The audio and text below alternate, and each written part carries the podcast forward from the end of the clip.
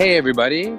Good afternoon, and welcome back to Engage on UMFM 101.5. We missed you guys a lot, but today we're back with what I know will be such a wholesome as well uh, as informative episode, knowing the people who are involved here. Today, we're going to be featuring guests and the organizers from Justice for Black Lives Winnipeg. So, Justice for Black Lives Winnipeg is an informative, action based community group. They specialize in providing awareness, uh, leadership towards Black and people of color initiatives in Winnipeg.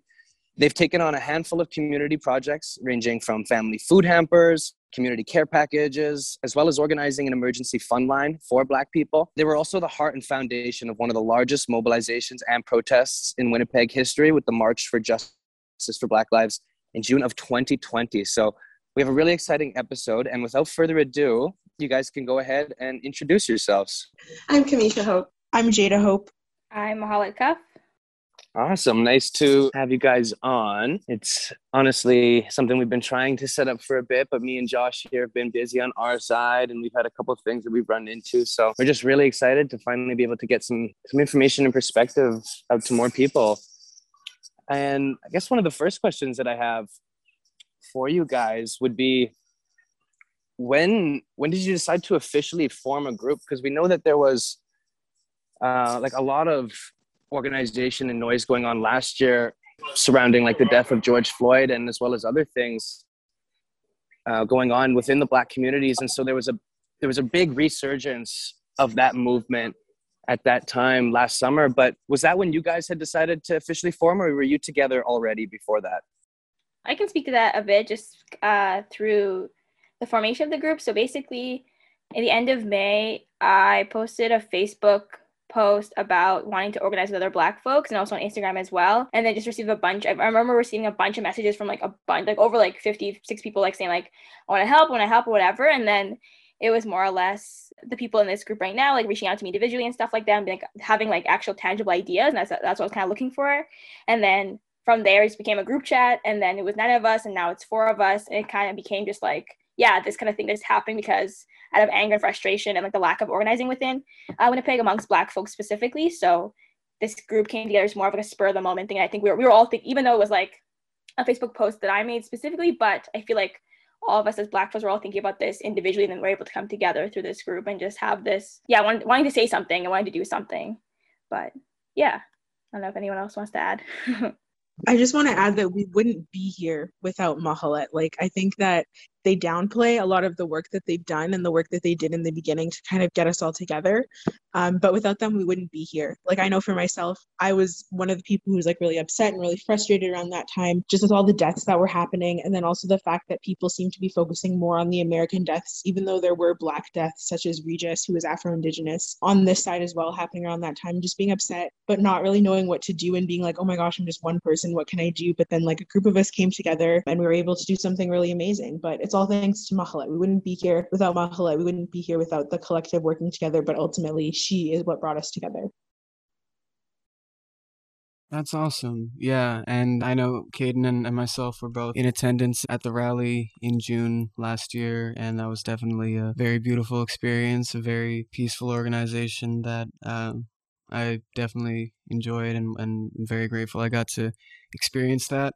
And I was curious to hear um, from each of you what your takeaway was experiencing that but from the perspective of the organizers who who put it all together? Like how how were you you feeling after what was going through your head in the weeks after that rally? I feel like it was super intense um, for all of us, and I like I know Jayda and Kameshia were very confident about um, you know the turnout, and they seem to uh, you know know what to expect but I can be kind of pessimistic sometimes, and I wasn't expecting such a huge turnout. So that felt really, really powerful and really nice to be like surrounded by so many people and to just feel like we were being heard. And I think like what was so so important about what happened to George Floyd was that it brought so much attention to that moment because to me personally and I think to a lot of other black people like there was nothing particularly exceptional about his death like this is not a new experience or something to witness for black people and it almost was like okay why now? Like why does everyone care now? But like jayda said mahlet really took the initiative to do something at that time. And whatever the reason for that was like it was really nice to see after a lot of deaths happening to see so many people come together and um, say that we're not okay with that yeah, like I completely agree with what, what's been said already in the sense just like to this day, like when I watch videos back, I like still get chills and I almost start crying because it was just so intense. And like the week leading up to it, it was so intense because yeah, having interactions with people, having to like, I personally never organized anything like this large. And that was just an issue of me just being like, I'm angry and frustrated and I'm sad. And like, yeah, as Ella mentioned before, it's like, this is not new. It's like, as Black people, we've seen this for decades. Like, thinking about Rodney King, thinking about all the different times Black, Black folks have been brutalized and have been murdered in Canada and in America and across the world. So just like that moment was so special to see people come together. I think also during a pandemic, it was also really special because we haven't seen each other in so long and seeing people and like really come out and really care and like offering to help and wanting to just really be there for us and just not even just for us specifically, but for the black community here in Winnipeg and across Canada. And like, yeah, to this day, I even think about now, I'm like, oh my gosh, I can't believe we did that. and that many people came and it was so successful and we were able to do it peacefully without the police presence there too. I think it's super good to emphasize that as well. Like the community really came together and wanted to do something. We did really well. And to this day, I, I think I'll talk about it for the rest of my life and I'll be like an old lady, like, oh my God, yeah, I did that thing and you know, whatever. But yeah.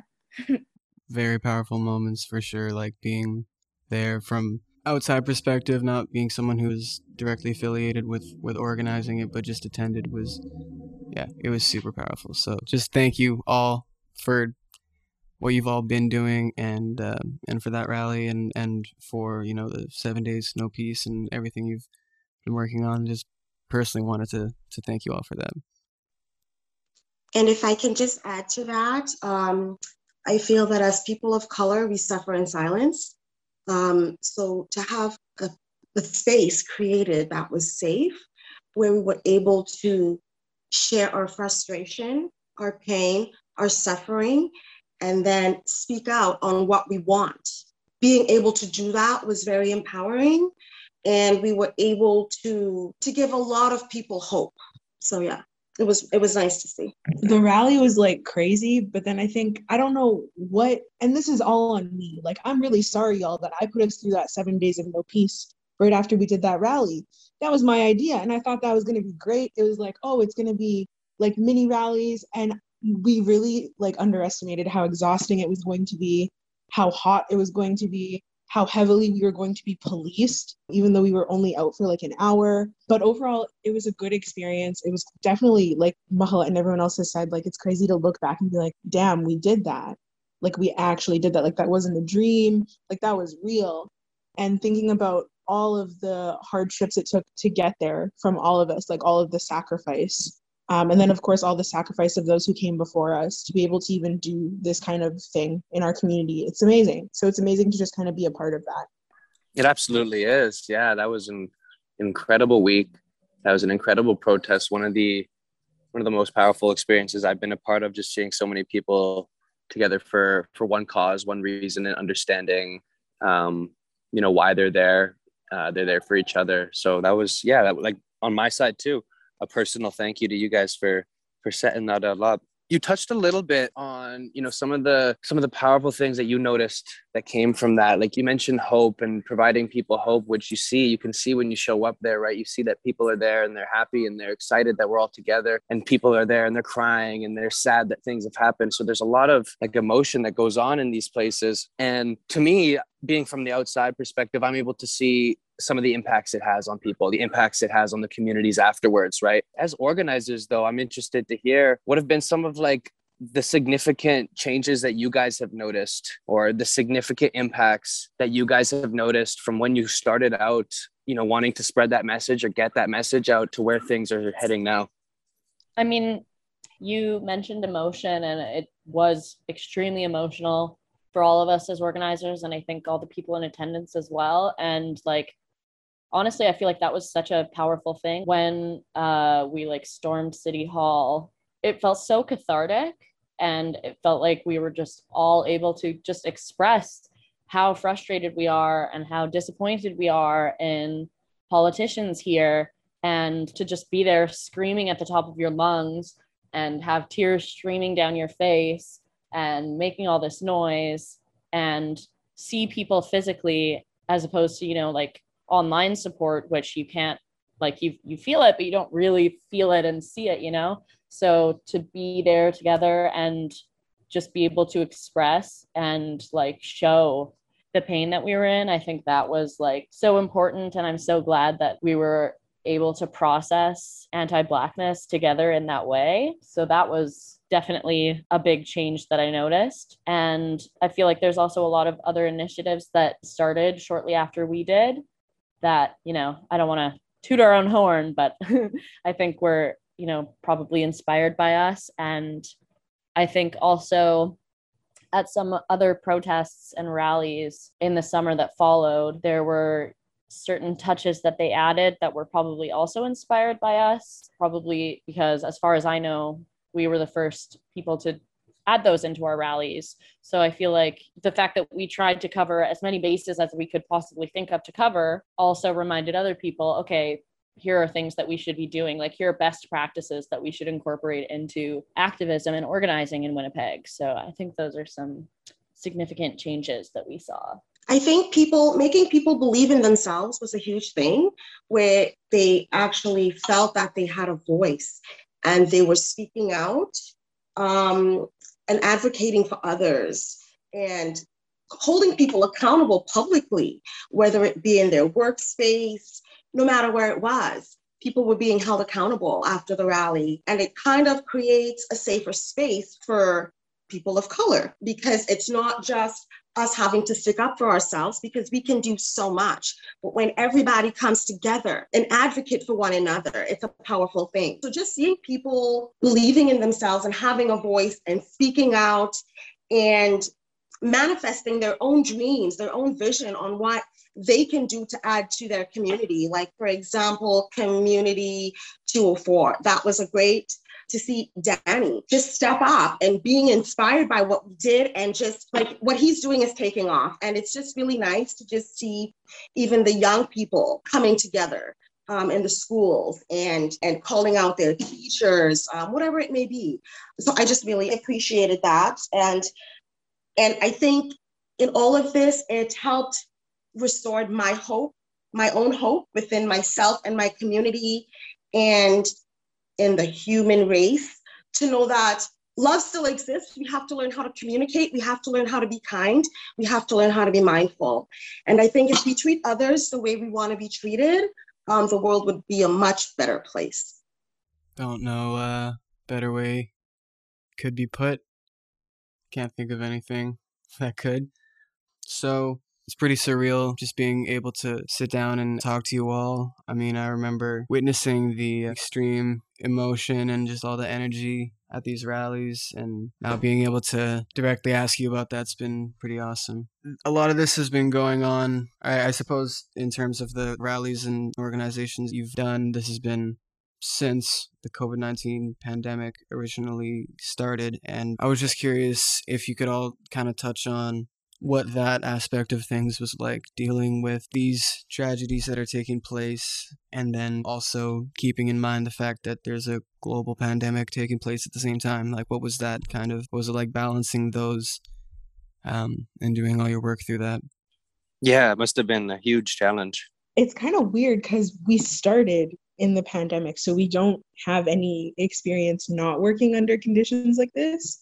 So i think the biggest difference from last year than this year is last year there was a lot more public support for BIPOC groups in general going out and protesting. And just this year, because the case numbers have been so much higher, people are afraid, but not realizing that when you go out and you protest, you can do it in a safe way and you don't have to be afraid because then that's just perpetuating that cycle that we're trying to break of, you know, all of the police violence and not being able to support community and all of those other things. So last year, there was a lot more public support. Uh, last year, we were able to have that reassurance from politicians and other people that folks wouldn't be persecuted for attending and for participating and this year we've seen that that's kind of not the the case they are willing to fine and charge people heavily for organizing. So it's just kind of been a balancing act and understanding that yes, we are organizers and like we're we're a part of the community and we people label us as radicals, but at the same time, that doesn't mean that you have to go and put your community directly in harm's way at all times.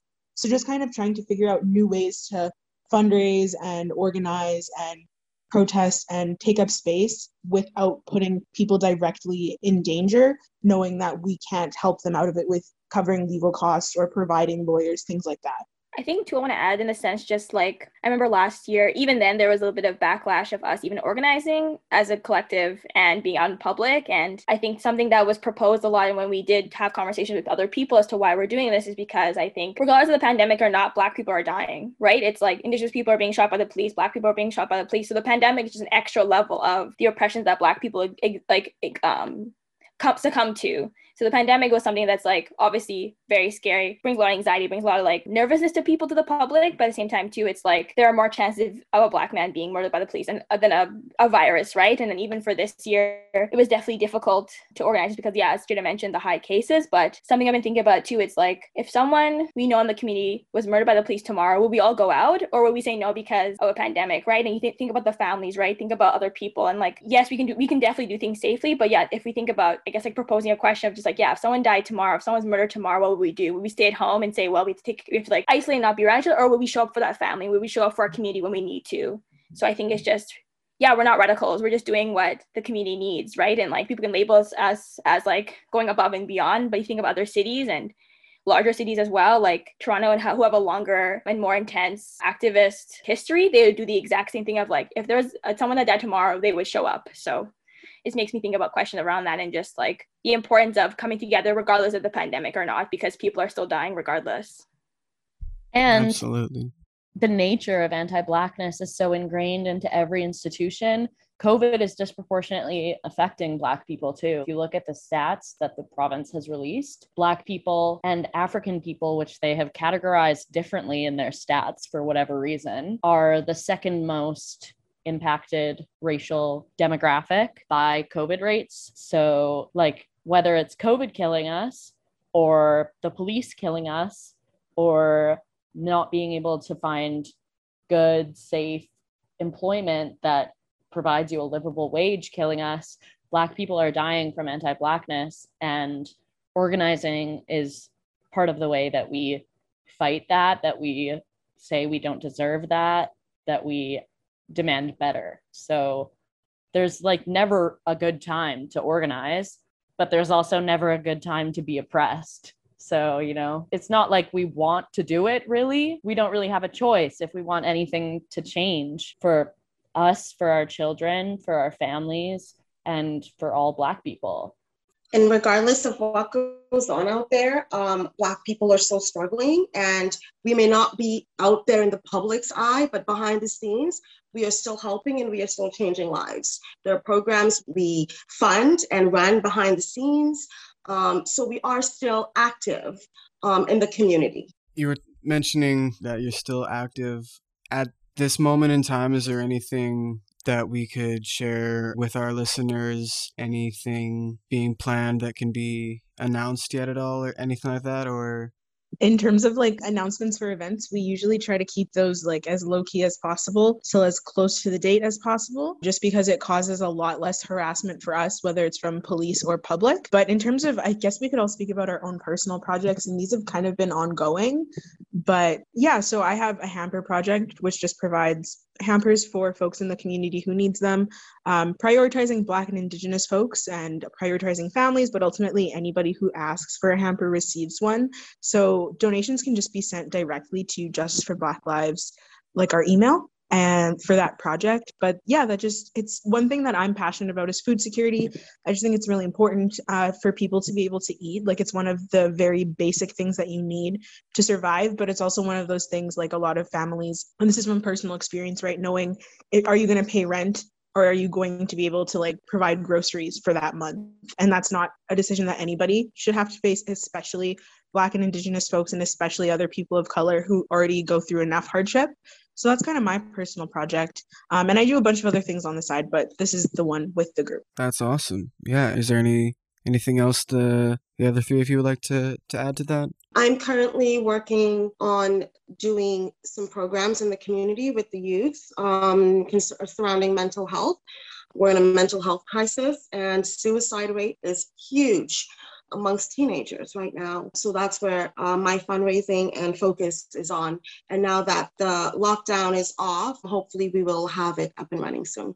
I also um, have a project with the group uh, Fund for Black Sex Workers. Um, so people can contact Justice for Black Lives. Um, they can donate to the email, like Jayda said, and just put in the memo line or whatever that it's for that fund. But yeah, people can also come to my workplace, 823 Ellis, between 1 and 6, Monday to Friday. And uh, yeah, it's just money to support sex workers. And something I found interesting about doing that project is like before I started it, I wasn't really sure um, how much how much it was needed, and uh, I asked a lot of people uh, who work with sex workers, like you know, do you think this is needed? Like, do you know a lot of Black sex workers? And a lot of people seemed kind of unsure. They didn't know a lot of Black sex workers. But then once I started doing the project, so many people started showing up and I think that's like something common that people trying to organize for Black people in the city maybe come across is like kind of a general attitude oh, well, that's not needed because, you know, that that isn't really an issue here. But then once you just do something, you see how much it is needed and how much it's appreciated. And I think you could say that for our rallies. Like, you know, there's, I feel like a lot of people who aren't Black in Winnipeg who we're kind of like, oh, you know, well, I don't really think anti Blackness is an issue here. But then the response showed that's definitely not the case. And so I would also like to say to folks who are, you know, thinking of something they want to do and something they want to see in the city is to just do it and then let the response show you how much your work is valuable. And I also have a project as well. I'm kind of speaking to what Ella said. I guess like there is there is an erasure of black people in Winnipeg for sure. And that's like the response of like this is not needed and stuff. So for myself, my project is supporting black, queer, and trans folks in Winnipeg or Manitoba. And just it's a kind of a simple service of like if you're black and you're queer and you're trans and within that LGBTQ plus um, group, you can be able to access funds. And right now we're currently fundraising because it was started in November of last and yeah end of november last year and then it was running up until i would say maybe february march and between that time i'm really happy to say that we were able to redistribute $10000 to like black queer folks and trans folks in manitoba. Um, so that was just super nice to know because i think for myself as a black queer femme and i think a lot of times we are raised in the city as like black queer people and in the scene as when you go out and stuff like that in the past and stuff you feel like maybe there's like three of us who are also black and queer but this list that I have, which I'm very grateful to have access to these folks and be able to redistribute funds and stuff like that, there is more than four of us. There's 40 plus people on the list right now, and it's always growing. So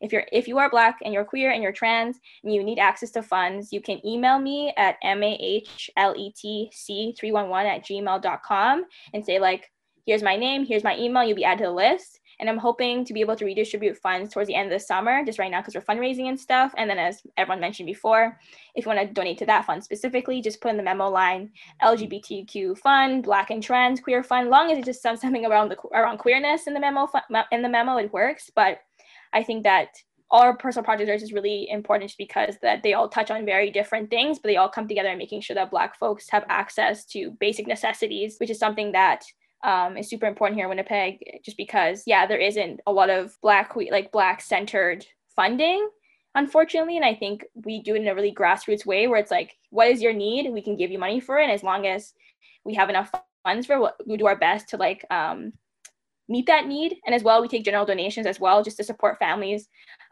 police brutality and or if the families have someone who's been murdered by the police or stuff like that. So we do take different avenues of donations through personal projects but also general donation of just like helping families in the community or helping people in the community who don't maybe necessarily align with what our projects are specifically for. So yeah. And just to quickly add on to what Mahlet's saying about our general donations we also find like and I know Mahalet and myself will have people who just DM us and are Black and they need some extra support. Um, and that's also a good way of reaching us. If you need like emergency support and you're Black or Indigenous, just kind of tell us basically what you need and how much you need, and we'll take it to the group, come to a consensus, and usually we'll get it back to you really quickly. Um, so, general donations are always needed for that as well. We just kind of like to be able to provide support in any way that we can. Uh, just because, like everyone has mentioned, Black erasure is so prevalent, it's really hard for people to get help. And then a lot of Black people feel like they don't deserve it or like other people need it more. So we really just, if you need help, like reach out to us. We'll do the best that we can. Awesome. That's Wow. And just to add to that, we have um, distributed, we distributed um, just under a hundred thousand to the community um, of Winnipeg. wow. Wow, absolutely so inspiring. Yeah, that's great to hear. That's such a jaw-dropping figure. But uh, yeah, that's amazing. Um, just another personal thank you. I mean, after hearing about all the other individual projects you're all running, you know, the city definitely needs all of you, and and it's it's it's just beautiful that you're all coming to support the city in that way. So thank you. And just to make sure, I want to highlight the Instagram and the e-transfer email. Could we go over those one more time? Good question. Sometimes I'm like, what is our email? what is our? Okay, let me. I'm pretty sure. Yeah, our, our Instagram is Justice for Black Lives. When uh, WPG. If you type in Justice for Black Lives, it will be the first thing that comes up. And then for our email, I know for sure Justice. So J U S T I C E, uh, number four, Black. So B L A C K lives L I V E S W P G at gmail.com. I'm pretty sure that's what it is. Yes, that's right. Nope, Cool. Remember our emails. And also, if I can add to that, people are also welcome to support us as organizers to help us continue to do what we do in the community because we do work full time and we do have other responsibilities outside of this. So we do give our free time for it. So they can also help support us at J4BLW organizers with an S at the end at gmail.com. Justice for Black Lives Winnipeg organizers at gmail.com. Awesome. All right. Great. Just wanted to make sure we highlight all that on the record. And if there's any other avenues that have not been mentioned, Also, if people want to go check out um, our Instagram and go to the link tree on there, we do have people on there um, that we do support, and we would like to, uh, people can make contributions there as well. Yes, please donate to the GoFundMe that we have for the Machuar Madut family. He was a black man who was experiencing a mental health crisis and was murdered by the Winnipeg police in his own home, unfortunately. And he left behind a bunch of beautiful children who we've had the opportunity of meeting and hanging out with. And they're lovely, and they don't deserve to have to have any capitalistic strain while dealing with the hardship of losing their father in such a, a horrific way. So please just donate to that and continue to support families who have lost loved ones due to police brutality, both in the city and outside of the city. Yeah, in our link tree as well, we have our website, which was just recently made. So you can kind of learn about all of us individually as people, learn about like who we are as a group, how we came together. You can also see photos from last summer as well, from all from the rally. So maybe if you weren't there, maybe you weren't able to come, maybe yeah, because of the pandemic and stuff like that, be able to see what happened. And yeah, that's also a way to contact us as well through our website. You can access through our email and stuff. So yeah, that's also in our link tree on our Instagram. awesome. So then I think if there's nothing else um, any of you would like to throw out there for our listeners, then I think we're more or less set to wrap up here. Yeah, seriously, super incredible. I was really excited to get into this conversation, and now I'm even more excited just for other people to hear it. I'm literally inspired every day by just all of you guys and all the work you do within our city. And yeah, I'm just so excited going forward to know that we're within a city and within a community that that loves to do these things and that puts their time and efforts towards it. So thank you so much for joining us with that and just sharing all of your experiences. Seriously, thank you all so much. Thanks for having us and thanks for supporting us because it also means a lot. Thank you. Thanks, guys. Yeah, thanks so much. Really appreciate that you took your time out of your day to come on here. And being that this does air on 101.5 UMFM, something we like to do on our show just as we wrap up, we like to ask our guests if they would choose what song we'll play following the interview. So if there's anything, any songs any of you have really been into lately, Yes, oh my god, I love that. Um, I'm really into Are You With That by Vince Staples. It's a bop. Dope. Yes, it is. Then, uh, yeah, I think that'll conclude the interview then. So yeah, one last time, just thank you all for taking the time out of your day to come and, and speak to us and and provide us answers and insight on such an amazing and powerful organization. It's been really great being able to talk to you. So uh, yeah, this has been great. Thank you. This has been Engage with Josue DeVee, Kate Jones, and Justice for Black Lives Winnipeg. And it's been incredible. We will see you guys next week for our next episode. Thanks so much for joining us.